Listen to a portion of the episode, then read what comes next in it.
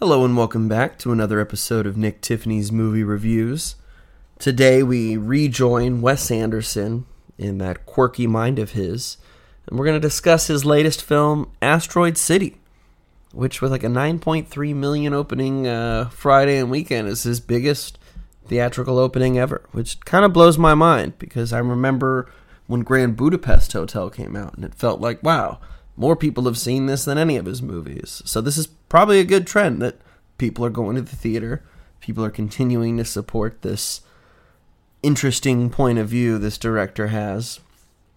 Wes Anderson is joined by one of his favorite actors, Jason Schwartzman, who you'll see in almost all of his films.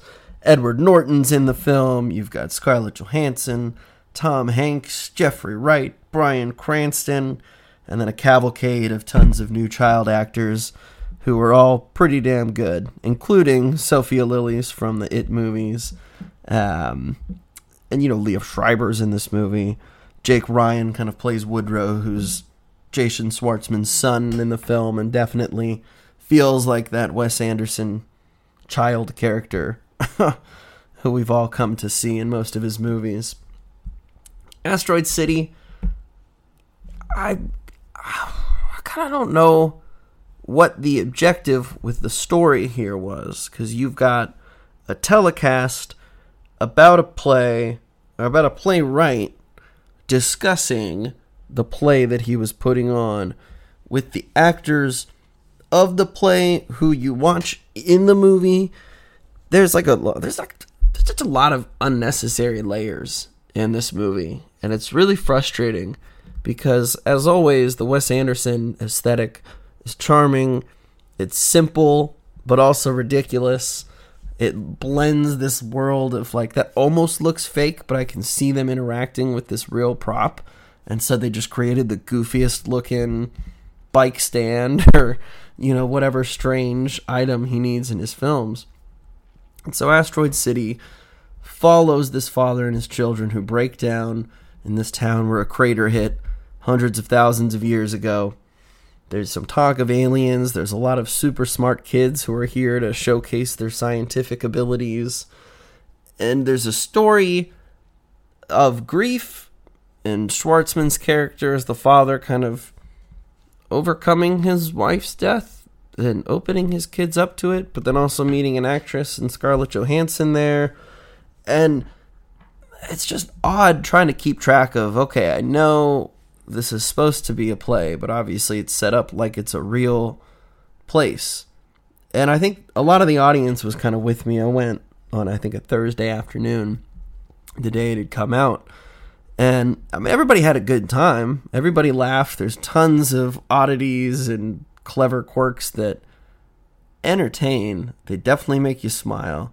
Tons of stuff to make you laugh.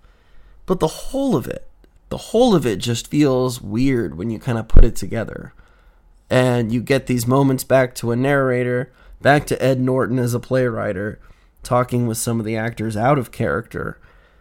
And, you know, you feel like you're just in a totally different movie. I don't know if they wanted to kind of do like a Birdman thing where we have really serious actors and we're talking about the importance of this work and you have Babylon bits where you know we're going to audition and we're going to show you just how real this one scene and my emotion can be. And then we're going to jump back to the real movie, which is a play, but is being shown as a product. I don't. It just it kind of bugged me, and it takes you out of the movie here and there because it felt like you know for an hour and forty five minute film, it kind of felt longer than it was. And Wes Anderson has his classic, you know, it's Act One. These are scenes three through six and then about 10 minutes later, it's like, now you're on scenes 7 through 12. And you've got a fun little card stock that he's doodled on. There's a faux intermission in the movie. Um, I just, I've, it kind of makes me think a lot about, you know, much to Wes Anderson's chagrin. He's become a TikTok, Instagram trend in the sense that people are using AI to kind of create what a Wes Anderson Star Wars might look like or Wes Anderson's Lord of the Rings. And you always have to have a narrator. And there's always words that are just ridiculously uncommon and kind of hard to pronounce, but they're said with just such standard procedure that you're like, oh, sure, I had a laryngectomy. that that's not even I'm, I'm using a horrible example here just because I can't think of anything quite like this man's mind does. But when you hear some of these words or phrases, you're like, what does that mean? Like, what is he saying to me right now? That's just so bizarre. Uh, but I just, I don't know. These trends, I'm like, they, they kind of nailed him. They got him dead to rights. From the costuming to obviously certain actors he usually works with and how you could see them in some of these roles. Anytime you're going on a quest, you know, you, you couldn't just have a lightsaber. It would be an illuminated sword wrapped in a hot dog wrapper. Or I don't know, he makes the most of the tools that he has around him, and then characters will bring something extra like Big League Chewing Gum. You gotta have that for any adventure. I don't know. They they just they've done a really good job at essentially showcasing everything that has made him the director he is and why I think people seek out his movies. Because whether it looks good or bad, whether the story makes sense or looks like it makes sense, you know at least you're in for a visual feast and you know there's just going to be something silly about it all. And there's not, you know, even though they're dealing with some serious subject matter sometimes, it's not ever presented in a way that's just totally doom and gloom. We're taking this and we need you to accept it as serious. There's tons of brevity and light moments. Um, and so Asteroid City just kind of ends up being this odd hodgepodge of all the things that he's used to and used to doing that usually works for audiences. And you're just kind of left wanting maybe like a complete story or feeling satisfied with the, the story that you were being presented with and the characters that you've spent time with and are trying to understand. Um, I just, I don't know. It was fine. It was fun. People laughed. I laughed, and I had a good time. But I just was really hoping for a better story, a more fleshed out, singular focus, or even if you have three different storylines, maybe do a, a better job at intersecting them or kind of weaving them together for a better payoff in the ending because it feels like it ends really abrupt, uh, really abruptly. And at some point, it also just feels like, hey, can I throw this guy in the movie, even if he doesn't have any lines? I don't think Bob Balaban says one word in the movie, but he's been in tons of Wes Anderson's movies, and I don't, you know, maybe it's like a safety crutch thing because he does like working with a lot of the same people. Adrien Brody's in the movie, you know, he's great for his little bits. Margot Robbie is a picture and then a few words in the movie, and you know, kind of Babylon esque again with some of that. But it just, you know, I'm like, you're you're overpacking this movie when you don't need to. Tony Revolori, who was exceptional in the Grand Budapest Hotel, you know, it was great to see him again on the screen, but he's given nothing to do. And it almost just feels like, okay, if you got rid of about half these people, and really focused on the story. Still keep your fun little dialogue, keep the the lightness to the serious tone, whatever. But I just feel like it would have made a more concise and enjoyable product that everybody can kind of get behind and really follow because it kind of just becomes a game of like, oh, look, it's him. Hey, it's him. And they're gone. And this was just like a half joke.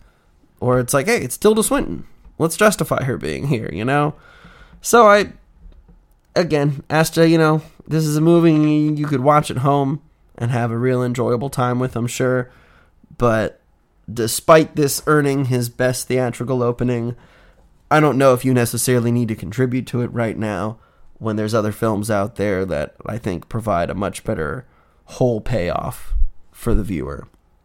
Love Wes, love what he was trying to do here, but I think his biggest enemy is himself sometimes, and he can't get out of his own way. And even though he says that he hates that people are making videos that are making fun of his style or trying to tell the world that this is what a Wes Anderson movie is, I think he might need to go back to the drawing board a little or take a whole hard look at himself in the mirror and say, yeah, you know what? That is what I knew. And how can I utilize that now, or how can I utilize this perception that people have of that and either turn it on its head and give you something you've never seen from me before, or just make a really quality version of what everyone knows you can do.